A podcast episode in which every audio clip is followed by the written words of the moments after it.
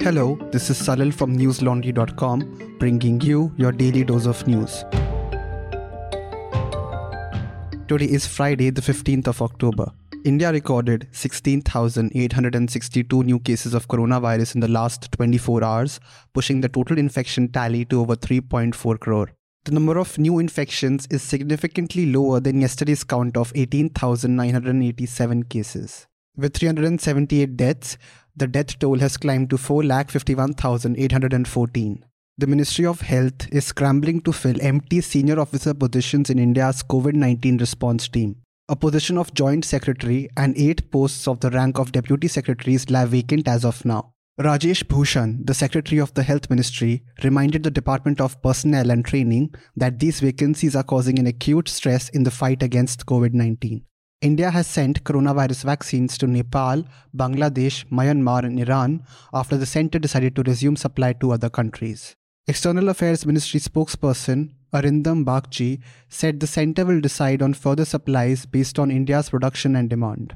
According to the Associated Press, China warned against political manipulation of the World Health Organization's study into the origins of the coronavirus on Thursday. However, China's foreign ministry stated that it will continue to promote and participate in global scientific tracing. Since the pandemic broke out in December 2019, coronavirus has infected over 23.95 crore people and caused more than 48.81 lakh deaths, according to the Johns Hopkins University. A young man's mutilated body was discovered tied to an overturned police barricade at the farmers' protest site on the Singhu border this morning. Initial reports suggest that Nihangs, a warrior Sikh group, had killed the man for allegedly desecrating the Sikh's holy book, the Guru Granth Sahib. Horrific visuals of the incident have emerged, showing a group of Nihangs standing over the mutilated body of the victim, asking him to reveal his name. They then hung the body on the police barricade. A squad from Kundli police station raced to the scene after receiving information at 5 am that a man was found tied to a barrier near the protest location. They immediately took the body to the civil hospital where he was declared dead on arrival. The young man has been identified as 35 year old Lakhbir Singh from Tarn Taran district in Punjab. He is a labourer by profession. The Sarpanch of Chima Kalan village, Avan Kumar, and the local DSP, Sucha Singh, confirmed his identity. The Sanyukt Kisan Morcha, which is leading the farmers' protest, issued a statement on the incident in which it distanced itself from the Nihangs, who had allegedly lynched Lakhbir Singh at the Singhu border, and called for an investigation into the matter. The Sanyukt Kisan Morcha in its statement said, a Nihang group at the scene has claimed responsibility, saying that the incident took place because of the deceased's attempt to commit sacrilege with regard to the Sarbloh Granth. Sanyukt Kisan Morcha condemns this gruesome killing and wants to make it clear that both the parties, the Nihang group and the deceased, have no relation with the Sanyukt Kisan Morcha. The Morcha is against sacrilege of any religious text or symbol, but that does not give anyone the right to take the law into their own hands. We demand that the culprits be punished according to the law after investigating the allegation of murder and conspiracy behind sacrilege. The Sanyukt Kisan Morcha will cooperate with the police and the administration. Last year, there was another incident involving Nihangs wherein a Punjab cop had his hand chopped off with a sword in Patiala after he asked them to show their movement passes during the COVID lockdown. Listeners, news from the legacy media outlets has been marred with factual inaccuracies, especially so when it comes to the reporting on the farmers' protests. A case in point being the recent Lakhimpur violence, where our television news anchors who were engrossed in rousing inflammatory narratives and opposition blaming failed to even check that the journalist who was killed in the incident was not beaten to death by the farmers but was actually mowed down by the car.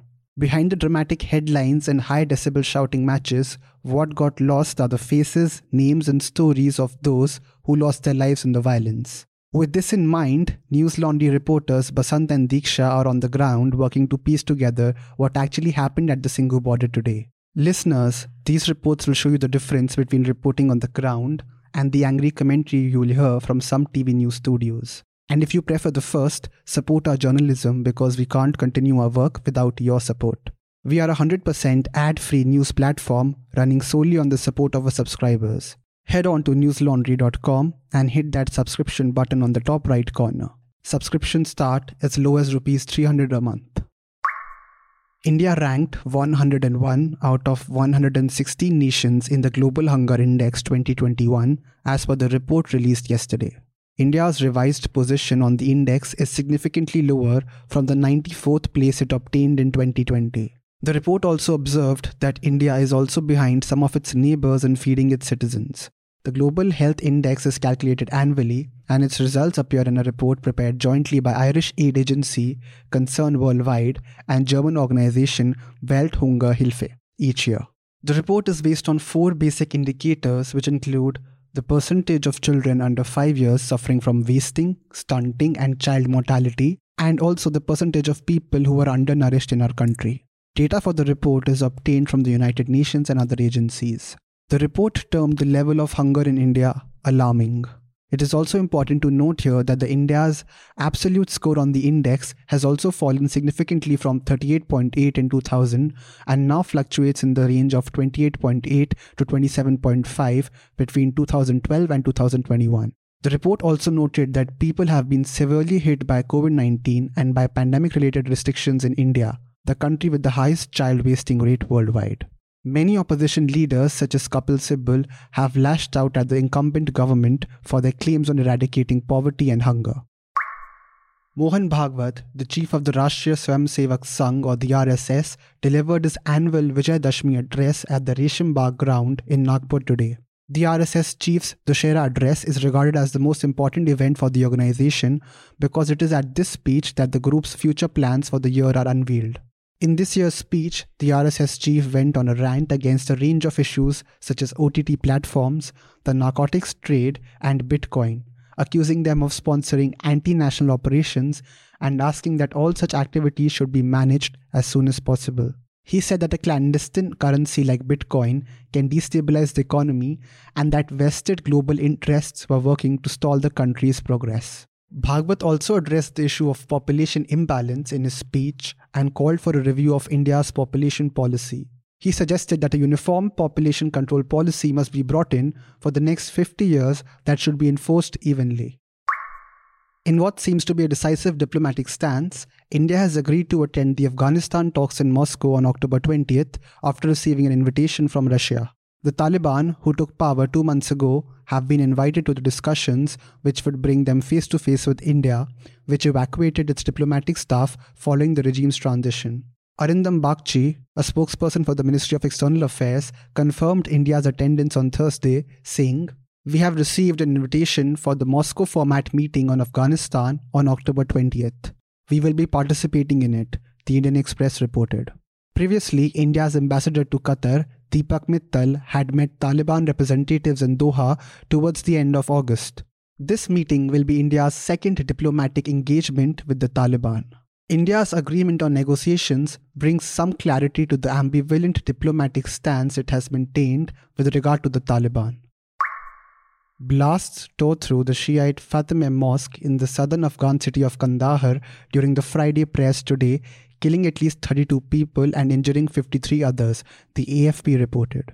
A Taliban official said that the attack is believed to have been carried out by a suicide bomber. Last Friday, an Islamic State Khorasan suicide bomber had targeted a Shiite mosque in Kunduz, killing scores of people. The Taliban, who overthrew the US backed government in mid August and took control of Afghanistan, has a history of persecuting the Shia Muslims. The new Taliban led administration had, however, promised to stabilize the nation in the aftermath of the Kunduz attack and has pledged to safeguard the Shiite minority that now lives under its control. Shiites make up around 10% of Afghanistan's population. Many of them are from Hazara, an ethnic group in Afghanistan that has been oppressed for decades. That's all the news we have for you today. Have a great day or a good night, depending on where you're listening from. See you tomorrow. News Laundry podcasts are available on Stitcher, iTunes, and any other podcast platform. Please subscribe to News Laundry. Help us keep news independent. To catch all our podcasts on news, pop culture, current affairs, and sport, visit newslaundry.com. Follow us on Facebook, Twitter, and Instagram, and subscribe to our YouTube channel.